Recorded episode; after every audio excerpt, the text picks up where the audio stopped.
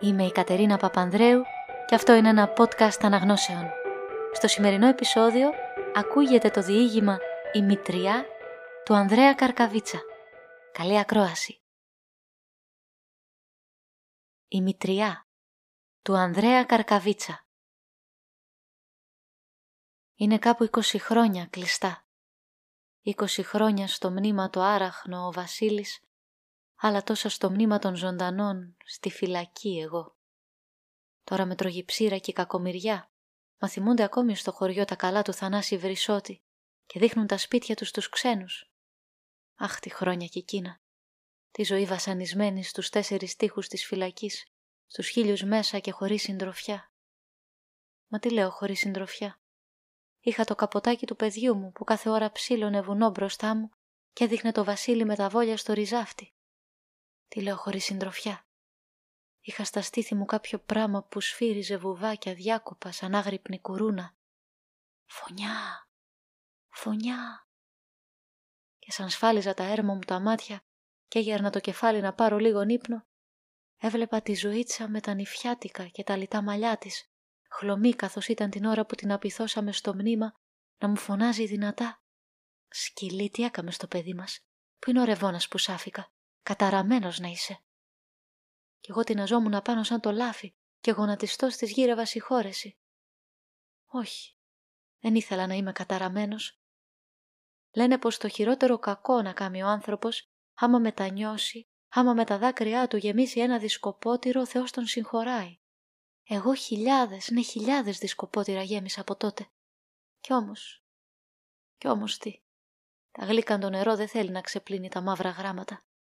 Αν ναι, το πιστεύω. Δίχως το θέλημα Θεού μήτε πουλί στο βρόχι. Ποιος ξέρει τι αμαρτίες είχα και με παιδεύουνε τώρα.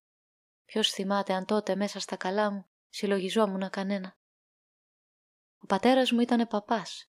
Εμένα με είχε αναγνώστη και έλεγα τον Απόστολο κάθε Κυριακή στην εκκλησιά του χωριού μας. Εκείνος όταν ήταν παιδί έκανε τα δικά του. Για τούτο εμένα που με έβλεπαν από μικρό ήσυχο και ταπεινό, έλεγαν οι χωριανοί.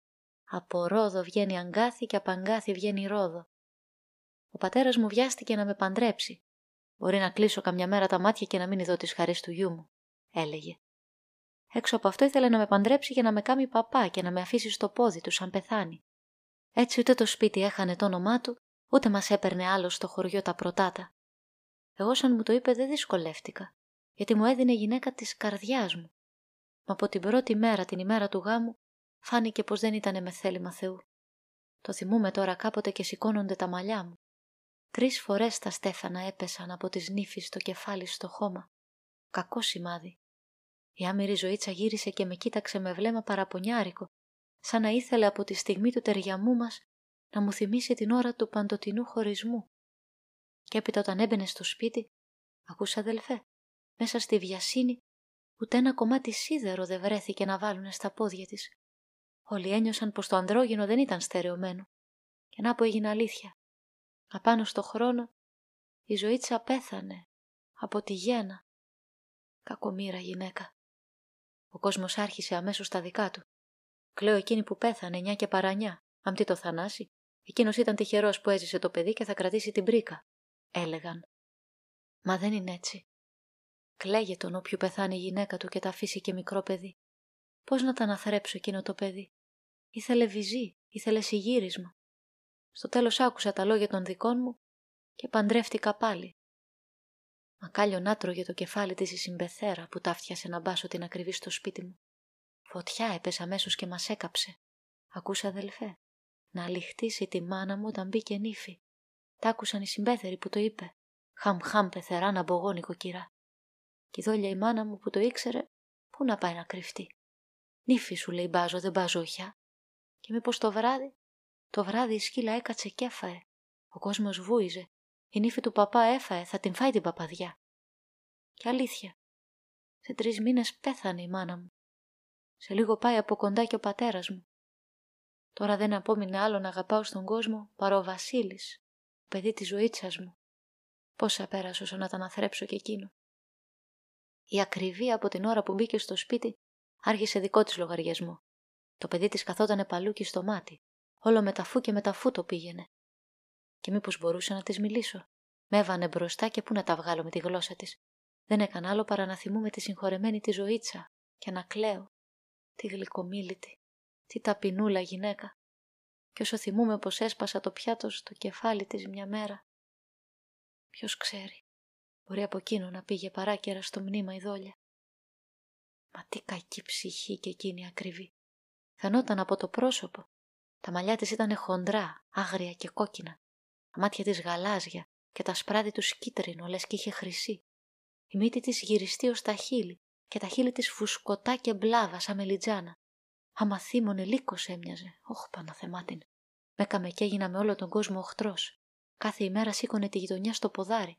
Κατάντησε το σπίτι μου να βγάλει το χειρότερο όνομα. Ο Θεός να φυλάει από τέτοια γυναίκα. Ωστόσο ο Βασίλης μου άξενε και ομόρφαινε. Ένα του ζήσει εκείνο το παιδί, έλεγαν οι χωριανοί. Σε ένα-δυο χρόνια θα το έχει δεξί του χέρι. Και πώ έμοιαζε της μάνας του, ε, σαν δυο σταλαματιέ νερό. Έκαμα κι άλλα παιδιά με την ακριβή, μα να υπό την αμαρτία μου ούτε ήθελα να τα βλέπω. Συχάθηκα τη μάνα, συχάθηκα και τα παιδιά. Για εκείνο και ακριβή θύμωνε. Κουρούνι, δεν τυράς και τα άλλα σου παιδιά. Δεν ξέρω τι βρίσκεις αυτό το τυποτένιο. Έβριζε. Έτσι διάβαιναν τα χρόνια. Ο Βασίλης μου έφτασε 17 χρονών. Παιδί παλικάρι. Σου πάταγε δουλειά για τρία μεροκάματα. Μα η ακριβή δεν έπαβε τις γρίνιες της. Να σου πω ακριβή, της λέω μια μέρα που έλειπε το παιδί. Τι έχεις και τρώγεσαι με το Βασίλη; Τώρα το παιδί μεγάλωσε. Καταλαβαίνει την προσβολή. Έπειτα οι σπιούνι δεν λείπουν από τον τόπο. Μπορεί να το κάνουν να θυμώσει και να μας πετάξει όξω από το σπίτι. Όξω από το σπίτι. Ναι, το σπίτι είναι της μάνας του. Τα χωράφια, τα μπέλια όλα της μάνας του είναι. Από σένα δεν πήρα τίποτα. Δεν πήρες τίποτα, μα πήρες γυναίκα που δεν σου έπρεπε. Με κόψε εκείνη θυμωμένη. Ορίστε, μίλα της τώρα. Όλα καλά τα λόγια που λες γυναίκα, μα αν θυμώσει ο Βασίλης, μας πετάει όξο και περπατούμε γδυτοί κι εμείς και τα παιδιά μας. Όχι σαν της το είπα έτσι, άναψο γυαλός και κάηκαν τα ψάρια. Να πάρει το σπίτι να περπατήσουν γδυτά και πεινασμένα τα παιδιά μου. Τα φαρμακόνα μαλάχη. Φώναξε η σκύλα. Εγώ τρόμαξα καθώς την είδα έτσι. Κρύος υδρότας με έπιασε σαν άκουσα να υπεί. Τα φαρμακόνο. Μα τα λόγια μου έκαμαν τη δουλειά τους. Από τότε κλειδονιά έβαλε στο στόμα της. Βασίλη μου από εδώ και Βασίλη μου από εκεί το πήγαινε. Έπαψε τις φωνές, έπαψε τις γρίνιε και άρχισε να καλοπιάνει και μένα. Πήγε η καρδιά στη θέση της.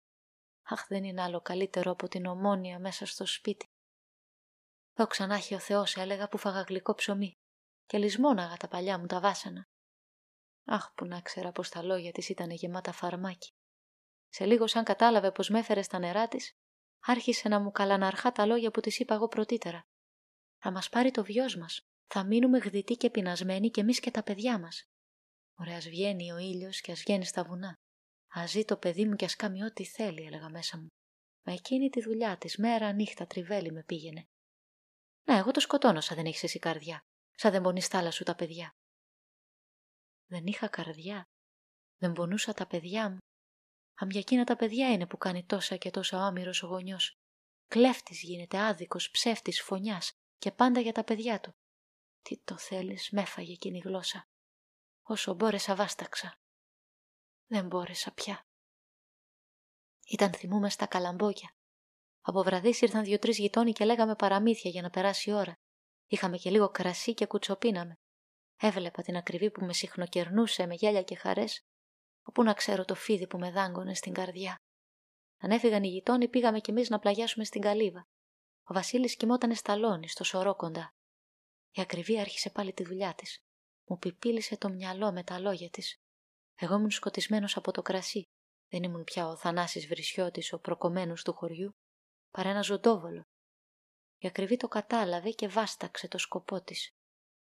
Και μέσα στο χάραμα, χωρίς να ξέρω τι κάνω, με έβαλε σταλόνι, με γονάτισε, μου έδωσε τον τουφέκι στο χέρι και έριξα. Αχ, ανάθεμα που ακούει γυναίκας λόγια. Πάει το παιδί μου. Χάθηκε. Θυμούμε στο αχνό φως του φεγγαριού ένα μαύρο πράμα να κατρακυλά και να δέρνεται σταλόνι. Και μέσα στο αλήχτημα των σκυλιών άκουσε ένα «Όχ».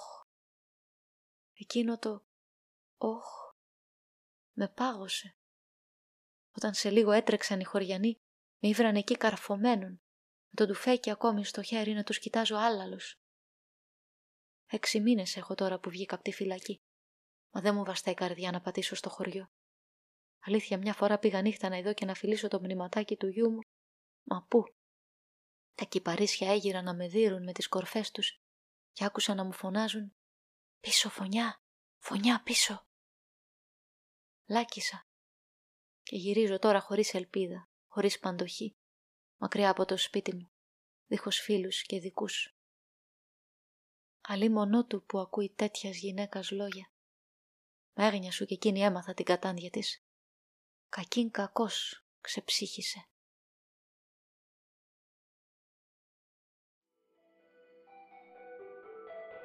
Ακούστηκε το διήγημα «Η Μητριά» του Ανδρέα Καρκαβίτσα. Αφήγηση Κατερίνα Παπανδρέου.